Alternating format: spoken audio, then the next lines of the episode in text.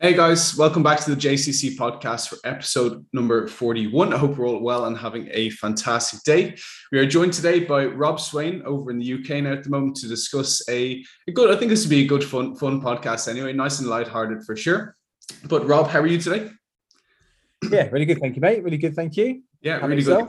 Yeah, really good, man. Really good. Nice early morning for me, evening time for you guys and back home. But listen, give the viewers or listeners even, excuse me, a little bit of an intro into you, what you're up to at the moment, how you've gone through the industry. Cool. Yeah. So I have been in the fitness industry for about 11 years now. I was a personal trainer. Funnily enough, actually before that, I worked in the city in stockbroking, but then I sort of thought, what am I doing? Found fitness. I played semi-professional and very briefly professional football as well, which took me into sort of it. So on the floor, PTing for about 9 years, probably 9 years. Wow. COVID happened, put me online, and I absolutely love it. So I've been doing online coaching now for 2 years, and it's fantastic because you can just help so many more people all around the world. There's no location, you know, so I'm currently online coaching. I've got a couple of programs. I've got a really close one-to-one coaching program, and I've got a bit of a group program as well. It's going really good. Yeah, really enjoying it. Really enjoying it. I didn't know you actually played a little bit of professional. What was the team that you played for? Out of curiosity, well, I played for Bromley. I call it professional because it was training full time, playing full time in the conference. But I don't say it quietly because it certainly wasn't up in the Premier League. So I was playing for Bromley in the conference. Okay, brilliant, man. That's unbelievable. Actually, funny enough, had Luke on, and I think the listeners who listened to our conversation last week as well, or 2 weeks ago, we talked about this kind of playing sport at a high level sometimes has a really good cross transfer over with coaching and even just building a physique and fitness in general anyway. And that kind of high level, the discipline you would have had with that football and all that kind of stuff, that probably cross transfers into your business, your physique and everything that comes with it. Would I be right in saying that? Yeah, 100%. Like when I was playing semi-pro football, I was doing the whole PT and football. It tied in really well together. Yeah. Not only for timings, but also for knowing what you should be eating, around training, after that kind of stuff. So yeah, 100%. Absolutely. You get in that environment nice and early as well, which definitely helps.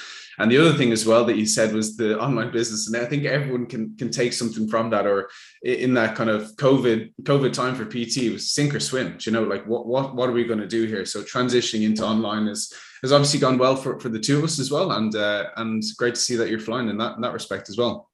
Yeah, you too, mate. Very much so.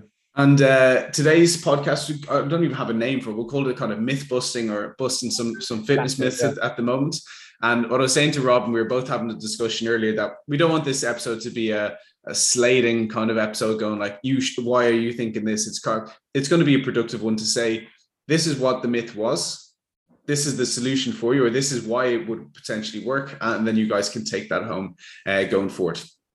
So we have a good list of them for sure. So I can get the ball rolling with number one. Yeah, go for it. Yeah. So I'm going to flick through a couple of them. So definitely one that hit me and that I abided by for years, and I have to blame my cousins for this one, is definitely eating carbs after 6 p.m. just immediately stores body fat.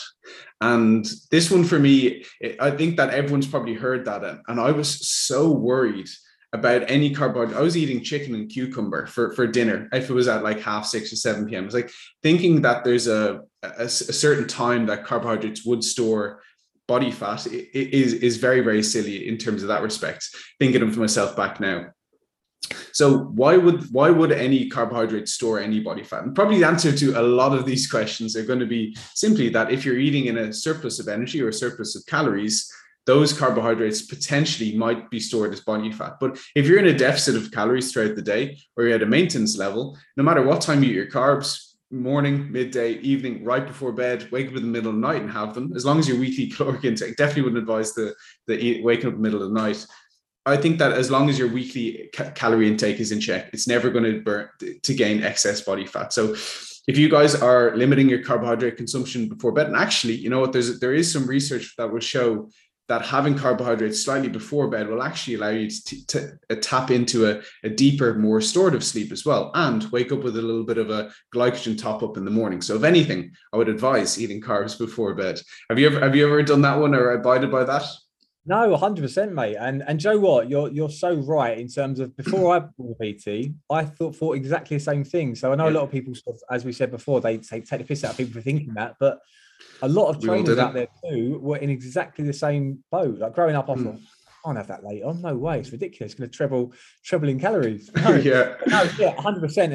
And I work out early in the morning. I really do. So I actually do often have carbs really late on for that reason, because I'm not getting up an hour and a half before I'm going to work out. I literally get up, get sorted and go. So no, I do have carbs late on, often some oats and stuff. Yeah, 100%. I think that's a really nice, fun meal to have, especially if you do train early doors. Oats in the evening or some sort of kind of slower complex carbohydrate that will slow down digestion with a little bit of dietary fat in there as well. And then that will hold on for then your morning session as well. Yeah. So pretty much the answer to that, as long as you're in a maintenance or deficit, there's no body fat that can be gained no matter what carbs you have in the evening as well. Yeah. And to add to that, it kind of has to work for you, doesn't it? If, say, for example, you're working a busy schedule and you're getting home late and you have to eat late, then you've got to do it. So the whole meal timings in general, it kind of has to work for you, doesn't it?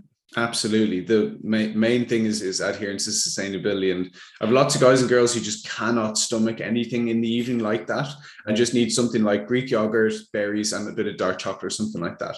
Or if you're like me, I love a massive carbohydrate meal, the last meal before bed. So I'm always starving, no matter what I eat, 200 grams of rice, 100 grams of rice, whatever it is, I'm always starving in the evening. So I always like to backload that. And that just suits me. So as always, adherence, sustainability, and what suits you and your needs is always going to be the answer for that one. Yeah, spot on. Okay, I'll let you roll with number two.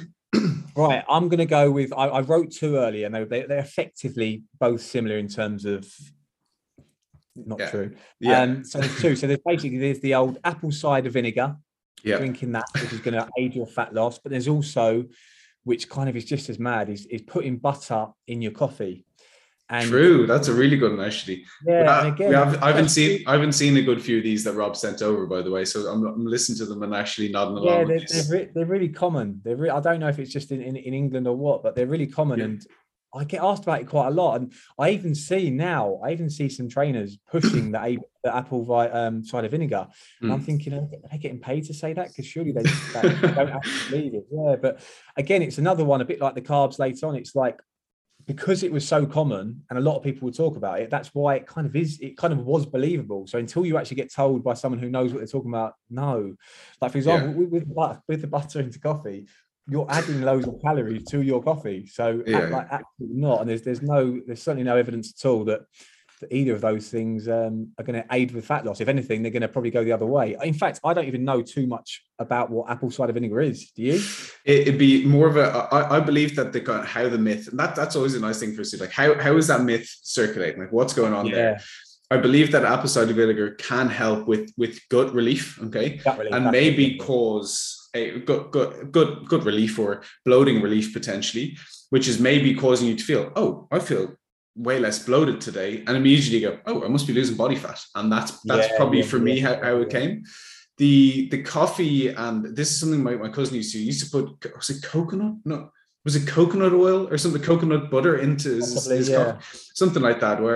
And people use like MCT oil, and there is some sort of cause for it or some sort of thought process behind it where you can add that in, and that kind of dietary fat and caffeine complex can be unbelievable from a cognitive function. And maybe, the slow digestion with the fat maybe slows you down from eating. What it will probably do is it will stop you from eating your meal one, because you're probably full from the caffeine also the dietary fat. And then you kick out your meal one to maybe 12 p.m. And then you eat everything down the house, but you say, oh, I missed my meal one, I can eat whatever I want. And then people think that they're losing body fat as well. Probably. Yeah. Have you ever tried the butter in the coffee at all?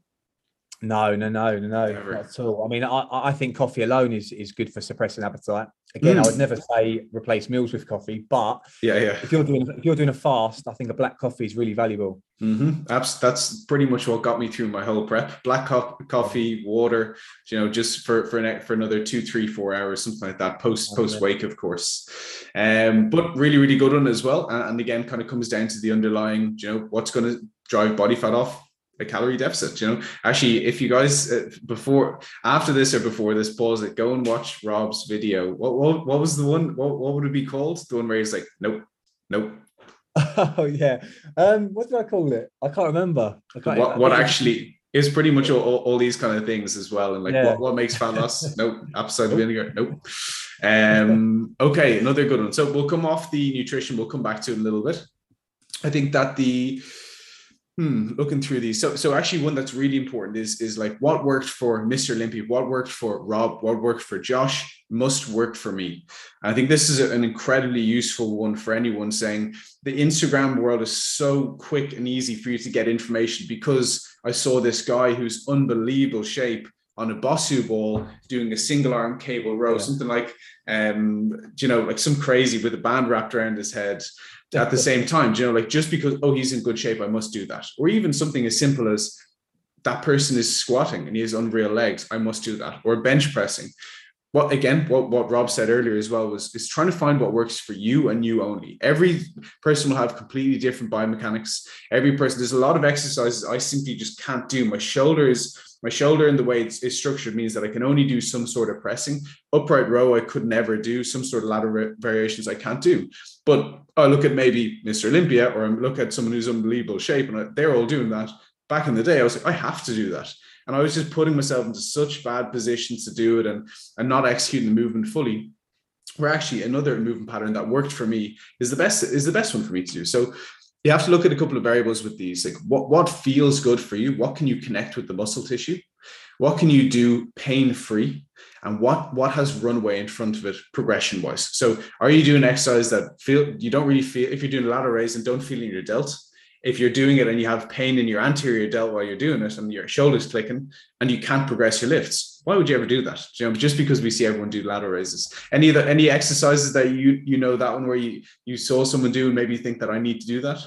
Yeah, even me, like I simply cannot do front squats with a barbell. I cannot do it. And it infuriated me when I kept on trying. I was getting really worked up about it because I'd seen other people do it. Yeah. That's hang on. You can't do it. You don't have that range of motion. Just stop. You don't need to do it. And exactly what you just said, like growing up, I would see I'm guilty of that. And that's where we can't blame both, because we see people doing it and you're bang on, mate. On Instagram at the minute, you've got so many people doing stupid things, but people think, oh, that's going to work. I'm going to do that. Yeah, just because they're in great shape, it's mad. But like I said, I used to look at the massive guy in the gym, probably taking steroids now, thinking of it now, he's absolutely huge, and you go, what is he doing?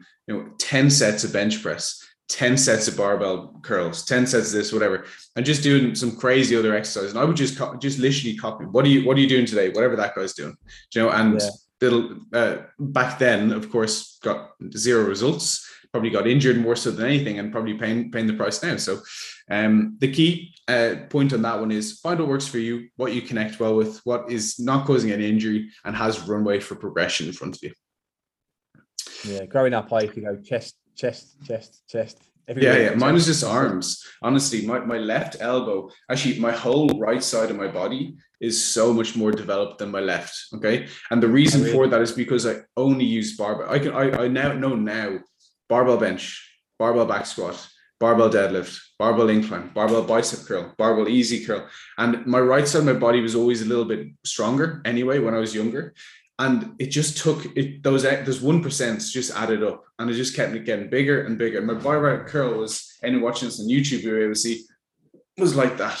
And my bench press was pressing like that with the barbell. My cousins always used to say it to me as well. They were the first people who got me introduced in the gym and said, God, man, your right side of your body is getting much bigger. I remember going to like a party once and I had a t-shirt on and some guy just goes to me like, man, your right arm is way bigger than your left. And I kind of just looked down. I actually realized then, Jesus, that's bigger. And my delt's bigger and my leg is bigger. And I do to now think that because I used to do just 200 reps of bicep curl on my left arm, then at the end of every workout, my left elbow is just goose now. It's really, really sore at some stages. Because I did so much chest and I never trained my back, my shoulders are actually a little bit hunched over naturally. You and me too as well. It's funny how that all does. Okay, I'll let you run some. Cool. So next one on my list I'm going to go with is, I suppose it's a bit of two in one. It's you have, people think you have to like shock your muscles to see results. Yeah. Tied in with people think you have to change your workout every single session as well. And it's just not the case. I know that me and you have actually had this chat before about people changing their workout too often. And I think you program your guys, it's like a minimum of 16 weeks on the same workout, right? Yeah. Yeah, even all the way up until maybe 16 months, you know, if it isn't broke, if it is progressing, I wouldn't change it.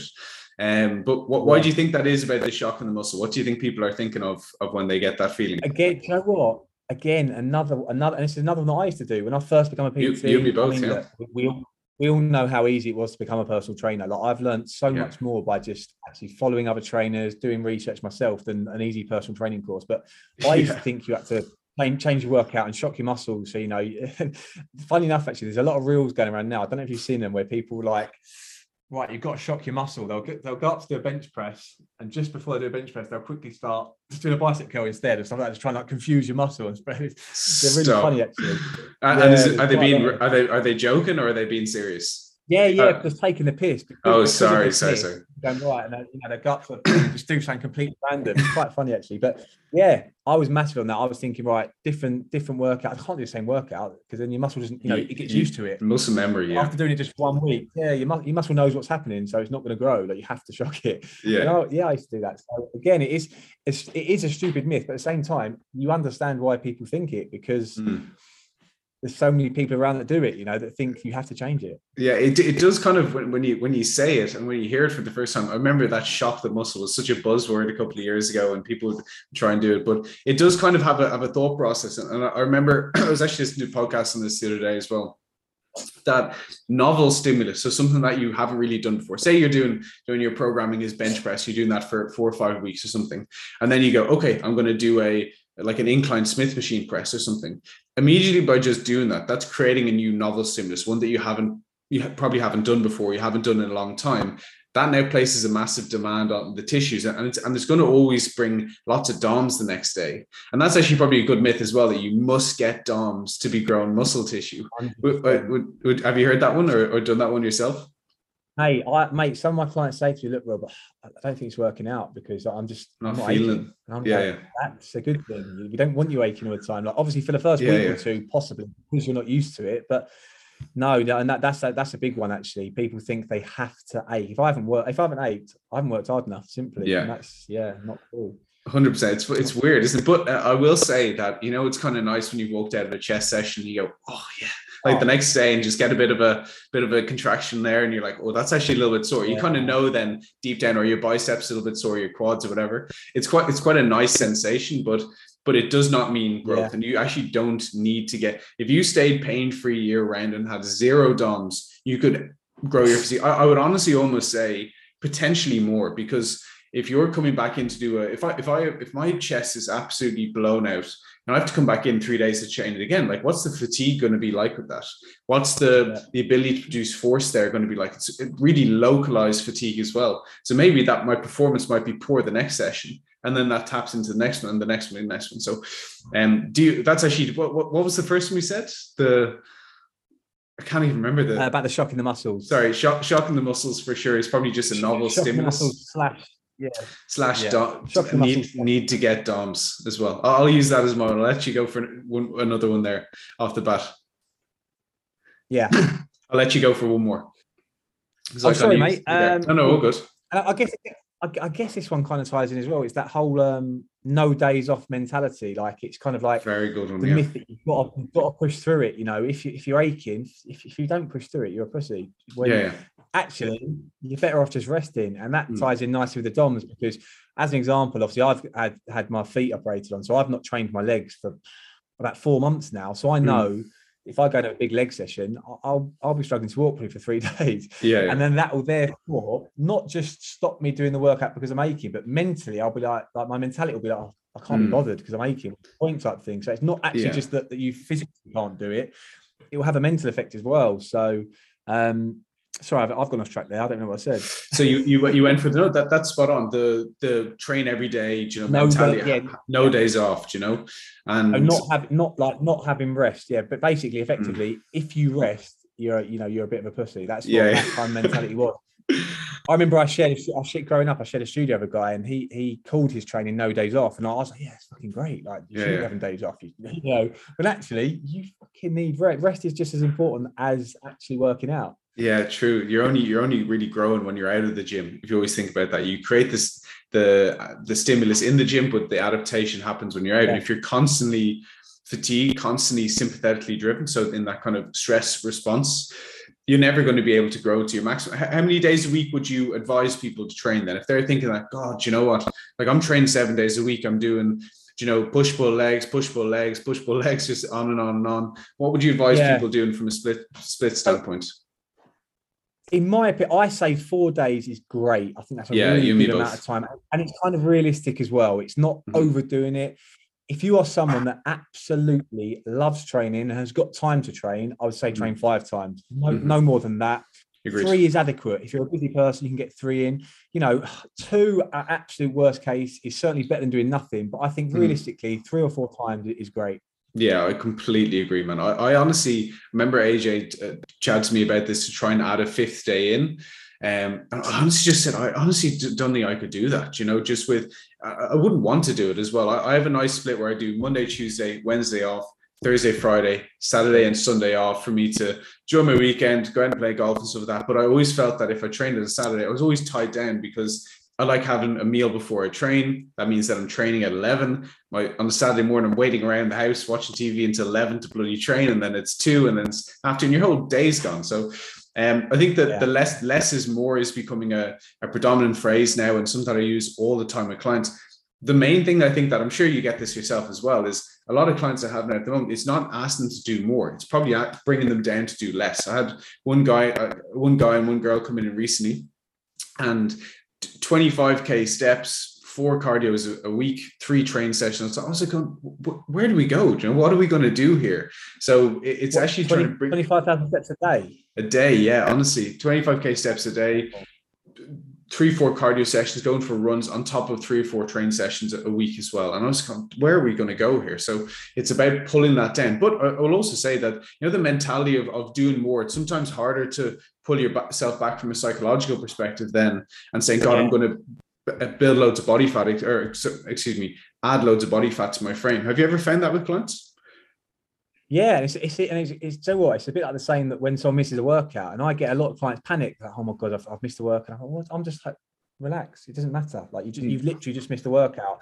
You probably would have only burned a few hundred calories anyway, so that, you know, from that respect, it doesn't matter. Yeah. You don't need to desperately try and catch up with it. Obviously, great if the next day you can fit it in perfectly. If you don't, please don't stress at all. And like, if you're consistently missing them, then we pull it back a little bit. We adjust the calories. Like, yeah, so no, 100%. And people massively think that you know, burn a lot more calories actually doing the workout than you do, because you know the old Apple Watches don't really help, do they? Because they give a bit of a false reading. No, 100%. Yeah, 100%. People think they have to do a lot more than they do, and people like me and you, and obviously a lot of other coaches, we try and drill it into people's heads that nutrition is way more important, way more important. But it's hard because people have believed myths growing up and stuff. Absolutely. It's hard to get into it. It's, understand it. Yeah, it's difficult to change it in a week or even a podcast that we're doing here. But hopefully, we're starting to get people to think slightly differently about this. And in terms of nutrition, coming back to that one as well, one thing that kind of like we'll cover three in a row, you know, eating carbohydrates will no matter if it's 6 p.m., no matter if it's 1 p.m., whatever, just eating carbs in general will make you fat.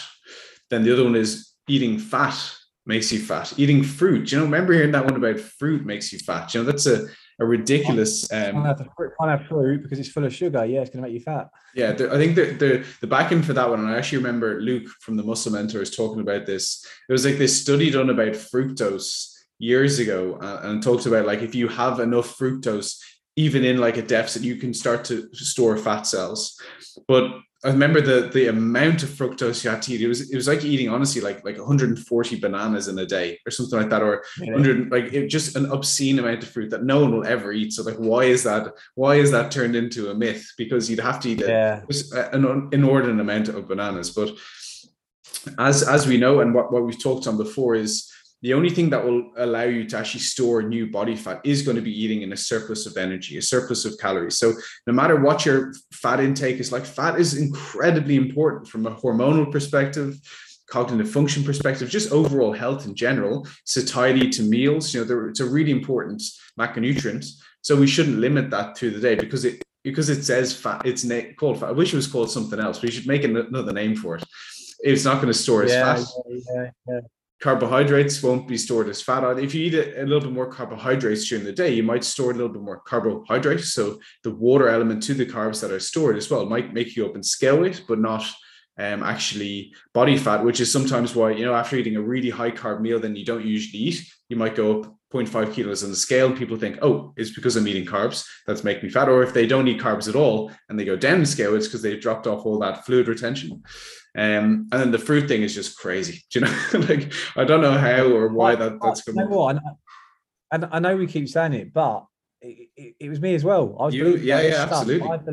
But before I was educated on it, I thought fats made you fat. I even thought about the whole sugar in the fruit. I really did. So as much as everyone do laugh, it is understandable. For people that don't know, it's completely understandable to think that. And you've just hit the nail on the head where it's called fats. It must make you fat. It sounds it should make you fat.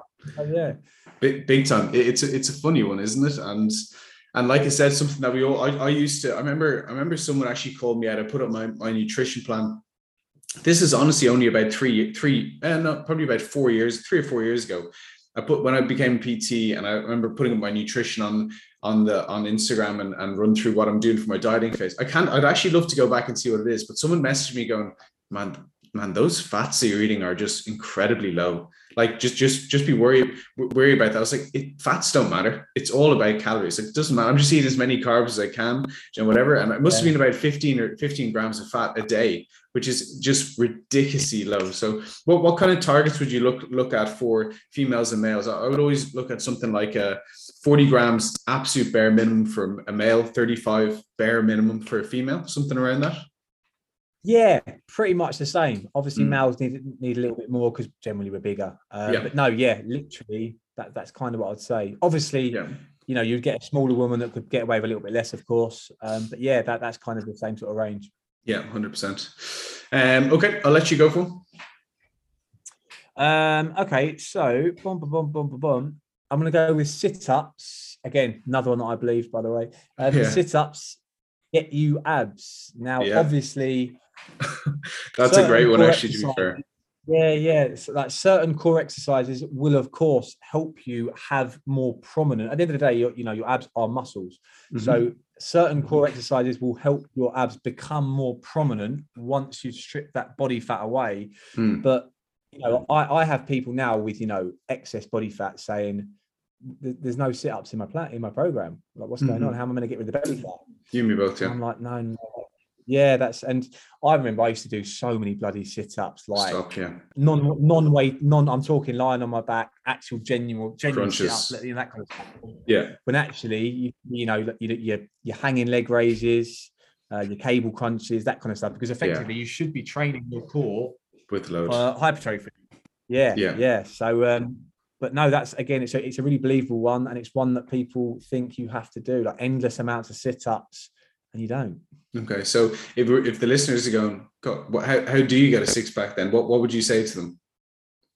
So I'd say the first things first. Obviously, you've got to look at your nutrition. You have to strip that body fat away. You could have under that body fat, you could have the best abs in the world. You could have really prominent muscles, but with the body fat there, no one's going to see them. And let's face it, most people train their core because they want to look good. So the first things first is strip that body fat away. And when you start, getting it a bit lower to thinking, right, you know what, I'm not too far away from it now from where I want to be. Let's start training our core with a bit of weight as well, with a bit of resistance to actually try and grow those muscles rather than just your snaps, your crunches, that kind of stuff. Yeah, I honestly would almost argue that I probably had the best six pack in the world, not even just in Ireland, like in the world when I was 18 because I used to do so many crunches. But my Lord, you could not see a thing. Like honestly, underneath the skin, I'm very confident that I had the best six pack in the world, but you could never see it.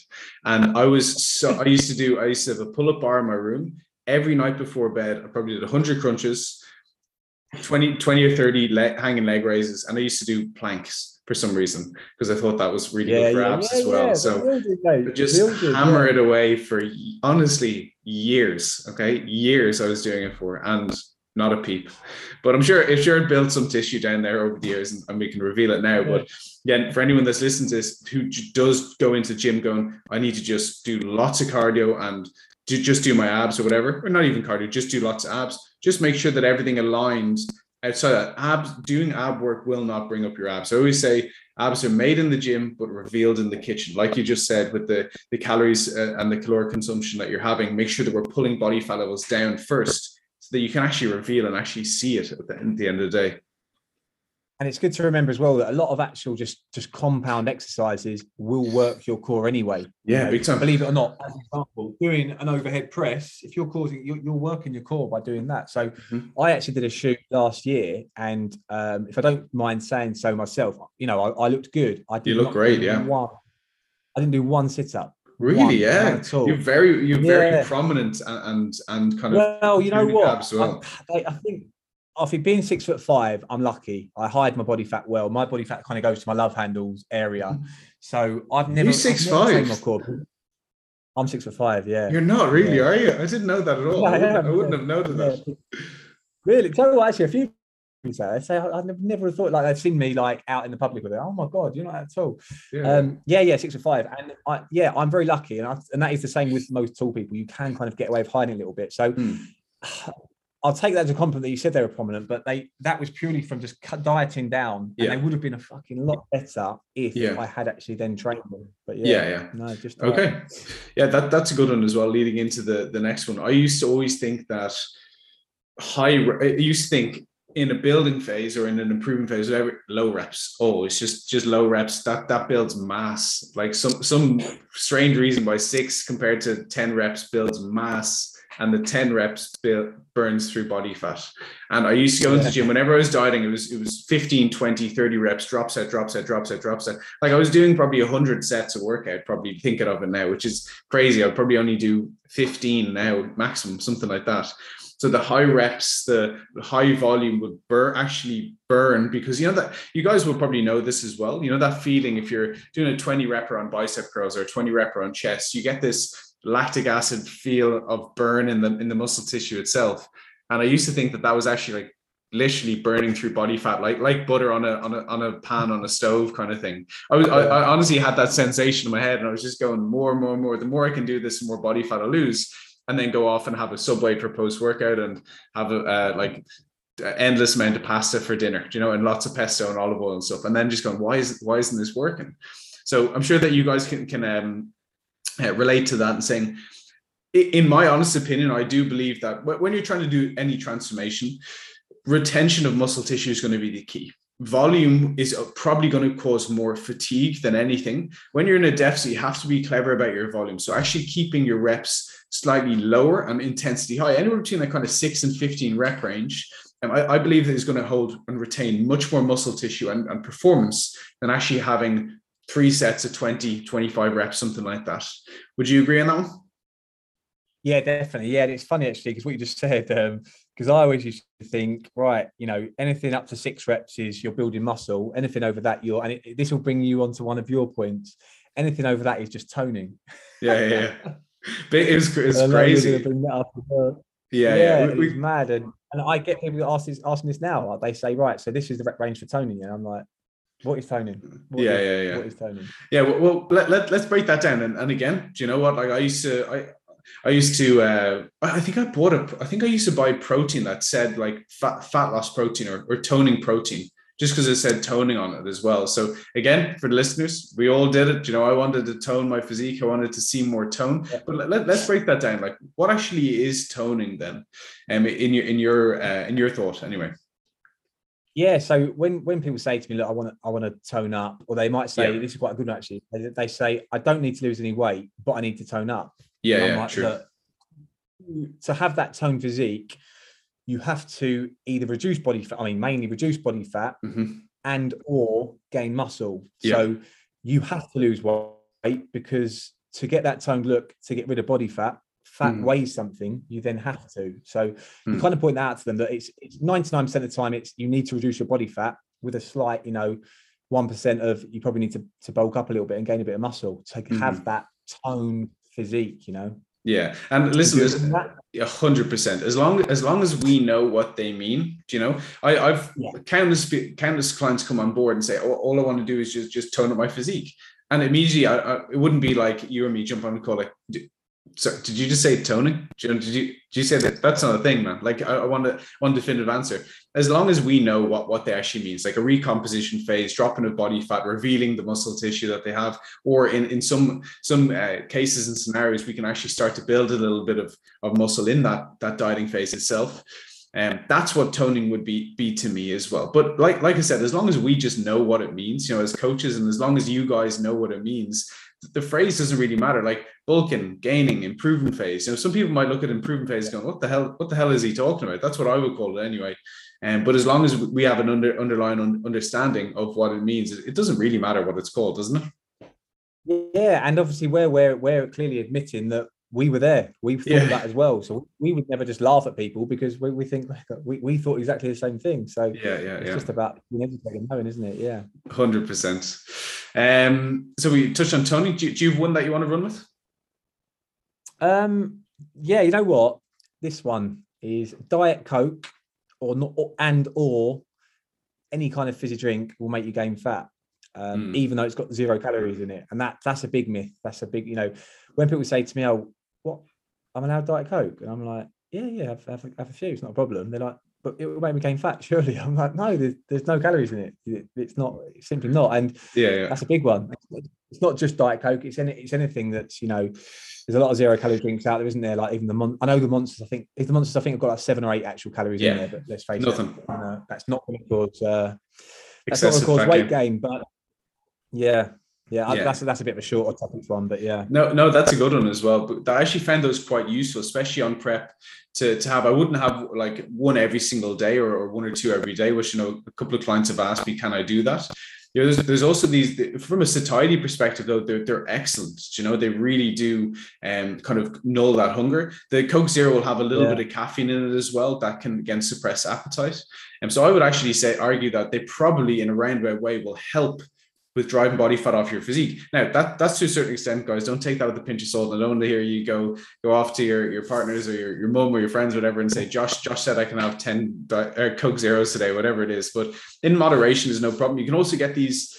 I don't know, the brand over here is called Mount Franklin. Definitely won't be back home. But these kind of 0 cal fizzy waters with like some kind of like flavoring of lemon in them and stuff like that. I used to drink those because that kind of carbonation of the water kind of sits a little bit heavier in the stomach, kind of giving the sensation that you are full. So in a roundabout way, these drinks for me would probably help with dietary or with fat loss more so than actually adding body fat. Would you agree? Yeah, 100%. My go-to is the White Monster. I'm obsessed with them, I'm not gonna lie. And I'll be honest with you, again, we're not promoting changing meals for energy drinks at all. But if I am a bit peckish sometimes and I'm trying to, I will grab a Monster and I won't be hungry for a few hours. So it's a bit like, eating these low-calorie, high-volume foods we might suggest, like getting a load of melanin or loads of strawberries because it's going to keep you full up. Like a key to a fat loss journey is feeling satisfied, is not thinking, shit, I need to eat something. So if a black coffee or a Diet Coke can help that, then along the way, then I think it's got a good place in the journey. 100%. I absolutely agree with that. Okay. A good one actually that would be important is you can somehow, I'm sure a lot of guys come into you or girls for that matter as well. And they say, I just want to build muscle. I want to go into an improvement phase. I want to go into a gaining phase. Now you go, okay, yeah, brilliant. Okay, let's have a look at the physique and let's go from there. And then when you see the physique, you say, we are definitely not ready to go into this gaining phase now and into surplus of calories. I think that there's a misconception that we can somehow go into a gaining phase, drop body fat while gaining muscle tissue in a surplus, where that really, like naturally and particularly, that is pretty much, I would say, physiologically impossible for us to do. So it's about trying to break. It's the longer answer and the longer way to getting that goal would be to run a dieting phase first, get you leaner, responsive, and then transition into your gaining phase. But that's more time, and people just want the gaining phase and the muscle and the body fat now. So if you guys are sitting there right now going, I want to build maximum muscle right now, oh, that's all I want to do, but I don't want to go into dieting phase, the thing for you to do would actually be to run a short and sharp. Can you hear that kind of like little twitch? That noise? No. Might just be coming through my earphones. I don't know why. I can't hear a thing now. Good. Hopefully it doesn't come through on the yoke. So like I said, running a little brief dieting phase to transition into an improvement phase as well would probably be. I'm sure you see that a lot. Do lots of males come in saying they want to build muscle and lose body fat at the same time? 100%. And on my questionnaire, I'm quite clear, and I say to them, look, you need to tell me what is the priority here for, because spot on. And I only probably changed it a few months ago, because I would say probably out of the guys that I take on, probably, 6-7 out of 10 would say, I want to lose fat and build muscle. So I've changed it now. And I said, look, please list your goals as in priority. And it's always now lose fat, then muscle. And yeah, spot on. And they often do need to lose a bit of body fat, then let's get you there, you know? Yeah. I would say 99% of clients that come and work with me will all run that exact roadmap. It has to be really comfortable. Very few will come in a really lean state. I would, of course, have some that will just run straight into improvement phase, but 90% of people will come in, will all run a recomp first, get them in a good position to transition out into an improvement phase. Yeah. Okay. I think your probably client base is a lot more probably inclined to do that as well, isn't it? Really, because you can you hear me? Yeah, perfectly.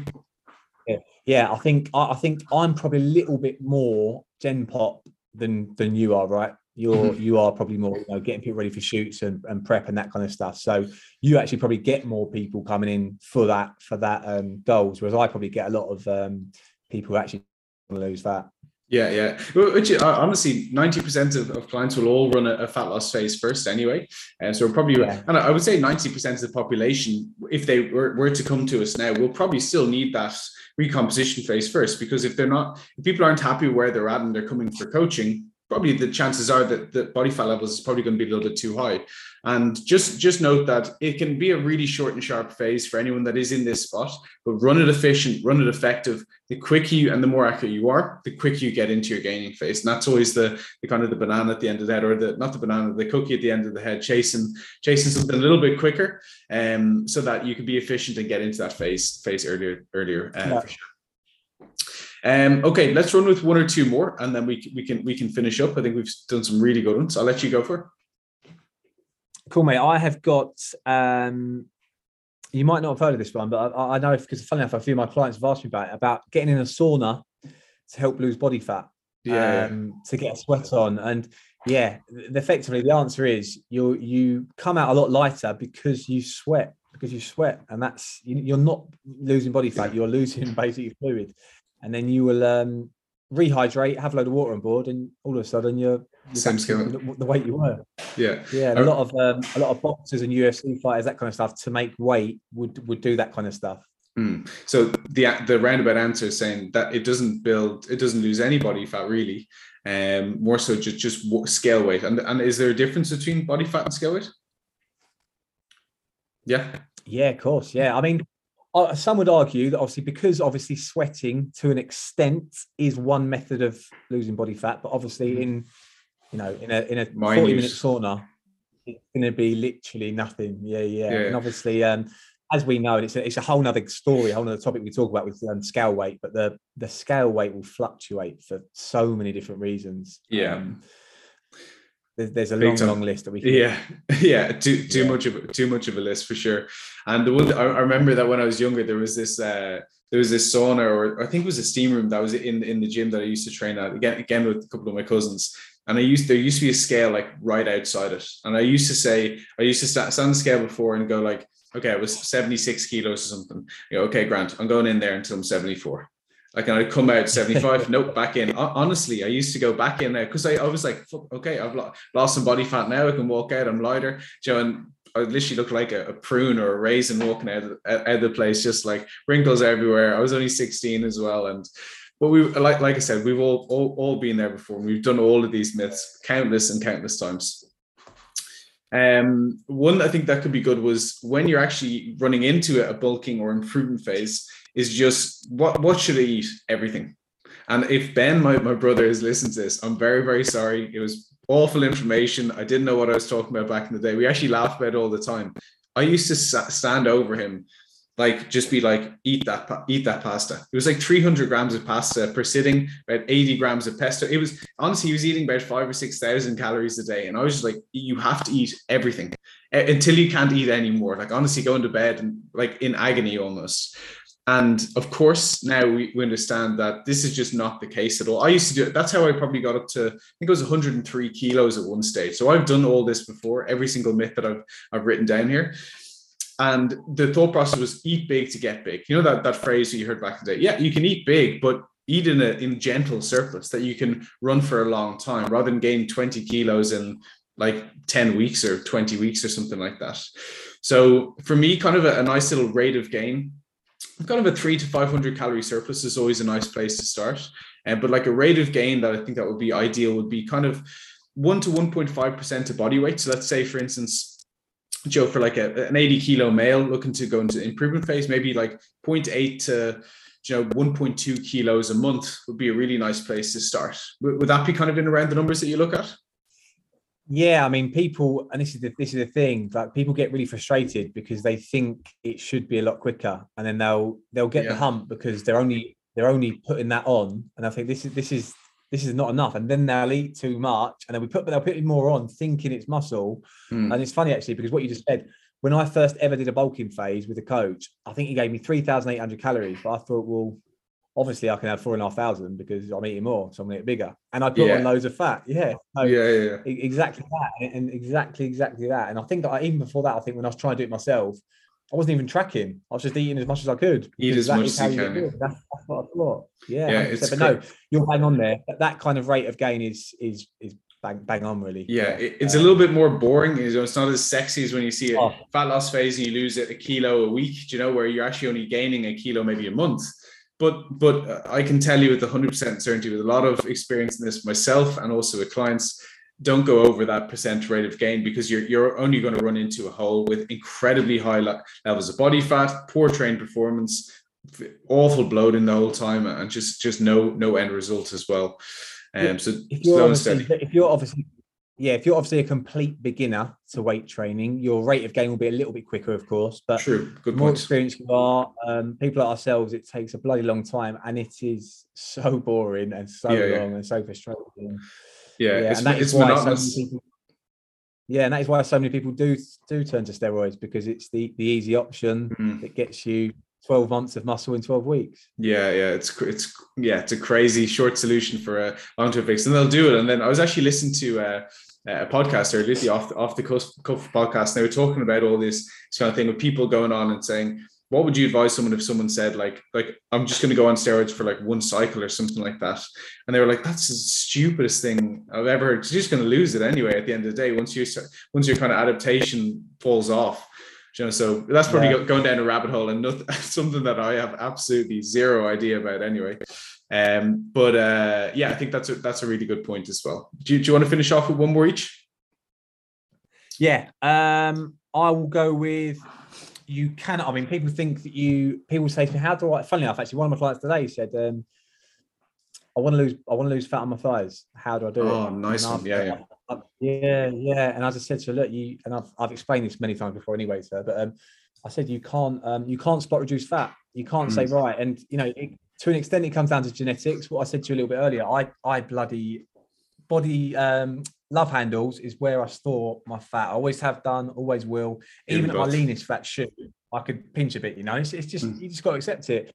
Yeah. Some people, and I think a lot of men do store their fat there as well. Women tend to, more in the legs and in the arms. And you might have someone who's really, really slim, but big arms. You might have the complete opposite, someone really slim arms and big legs. And unfortunately, it's just, you cannot spot reduce fat. You cannot say, right, I want to reduce fat from here. It's about overall consistency. Eventually, it will come off, and it can be really frustrating. And you kind of just got to get on with it. Yeah, I always say the analogy for that one is like when you're draining a pool, you'll have a shallow end and a deep end of the pool. For me, like my delts, my arms, my legs get really lean really quick. So that's the shallow end of the pool. The deep end of the pool is you and me both, lower back, lower abs area, and that is the last place to go. But if you drain every ounce of water out of the pool, there'll be no water left. So it's about that just being resilient and being consistent all the way into the very end. It's difficult though, isn't it? Because it's the one place you look and it's the one place you feel like, God, it's not there yet. All the rest of your physique could be amazing, but it's that one thing you always pin out, and that would not allow you to think, oh, I'm in good shape yet. Yeah, you know what, and this is that's quite common. What you said about the lower abs, it's quite common for men to actually. Males, not, yeah. And I'm included. The lower part of my abs, I can get a really prominent 4-pack, but then last two, no. But and you know what, like we've been saying the whole call, growing up, I used to think, you know, get the old oblique crunches, that's going to get rid of the fat there. It's exactly the same thing. That's why I used to do 100. My chest and my abs are my main areas where I hold a lot of body fat. So hence why I did chest probably 8 times a week and then abs every single night before bed. And that's exactly why, because I thought that burning and do 30 reps, 10 sets, drop sets, etc., because I thought that burning sensation was actually literally burning body fat off the bone. But as we know now, it definitely is not the case. I will do one more for the female lifters or the female listeners. Excuse me. That lifting weights just makes you bulky. Do you know, I can't tell you how many consult calls that I've talked about and talking about the training program. And I think that girls with a lot of concern will come and say, look, I just don't want this to make me bulky at all. And always remember that's not the goal for us as coaches to make anyone bulky, but also remember on a physiological level, like the amount of testosterone that you guys have compared to males, okay? This is just genetics. Is going to probably be like a 10th. So it's going to be almost a 10th more difficult to build new lean tissue.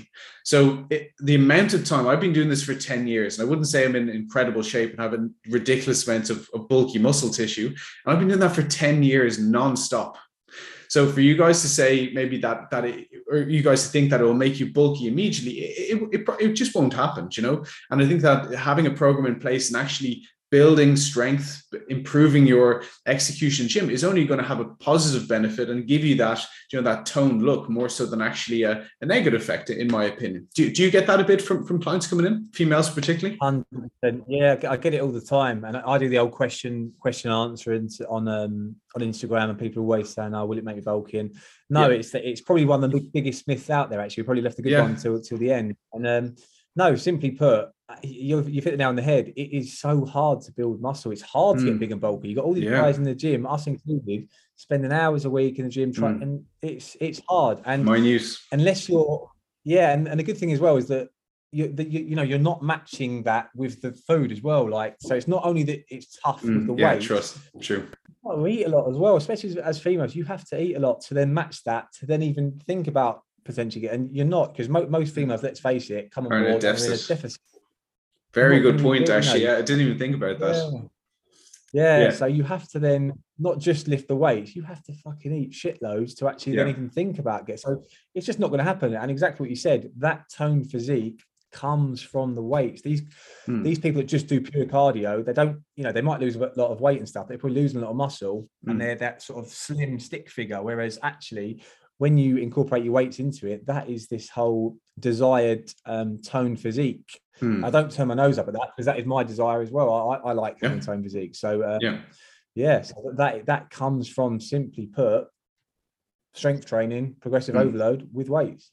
Absolutely. Yeah, I think that you nailed on the head there, especially with the cardio. And actually never even thought about, when people do want to tone up, they're more likely going to be in a deficit. So this card is stacked even further against them. Against anyone to actually build muscle in that phase. So I truly do believe that hard strength training for females, improvement phase or dieting phase, is definitely the best from an aesthetic perspective, and will give that toned look. I think the physiques you see where it's just cardio, no weights, or they're doing kind of those classes where they're doing 50 reps per kettlebell swing and stuff like that, that for me always gives like a kind of a, I hate this phrase, but kind of like not a skinny fat look, but just kind of like a soft look. the harder toned look that people look for, it is that kind of aestheticness of the skin needs that kind of harder training in there, in my opinion. If anything, when the females and males, when on the subject, when females are training with weights, they should actually psychologically, mentally be training to try and get bulky, because you're not matching it with the nutrition. Yeah. It's not going to happen. But by trying to get there and being in a deficit, you will get unbelievable results. Yeah. I agree. That's actually a really, really good one to finish on as well. And we will not keep you any longer. I know you're in the evening, I'm in the morning, so coffee in hand as well. So I'm on the way up. But thank you so much. Thank you so much for taking the time to jump on. That's as always. Great, mate. Thank you for having me on. Do you want to give the guys a little bit of a kind of almost like a plug into what you're up to at the moment and the coaching and all that kind of stuff, and where people can find you? And I'll link everything in the show notes as well. Yeah, so my Instagram username is my first name, surname PT, so at Rob Swaine PT. Yep. And just like Josh, I'm an online coach. I generally train sort of Gen Pop people. My kind of speciality, if you like, is losing body fat, becoming healthier and happier. Take a look. I'm trying to get on the whole reels game, because I feel like that is where it's all at the moment, right? Yeah. I'm enjoying some of your videos. The meditation one the other day was brilliant. I couldn't have agreed more or been able to relate to something more than that reel ever. So definitely some entertainment. Thank you. Say again. Sorry, mate. I was just going to say thank you again for having me on, mate. Really, really good. Really enjoyed it. No problem at all. It's been a pleasure, and definitely, guys, give Rob a follow from an entertainment and coaching perspective as well. It's definitely a good one to follow for sure. But we will finish up the podcast, guys. Thank you so much for listening. As always, thank you again, Rob, and we'll hopefully have you back on in the near future. Yes, top man, mate. Have a great day, and I'll catch up with you soon. Cheers, bud.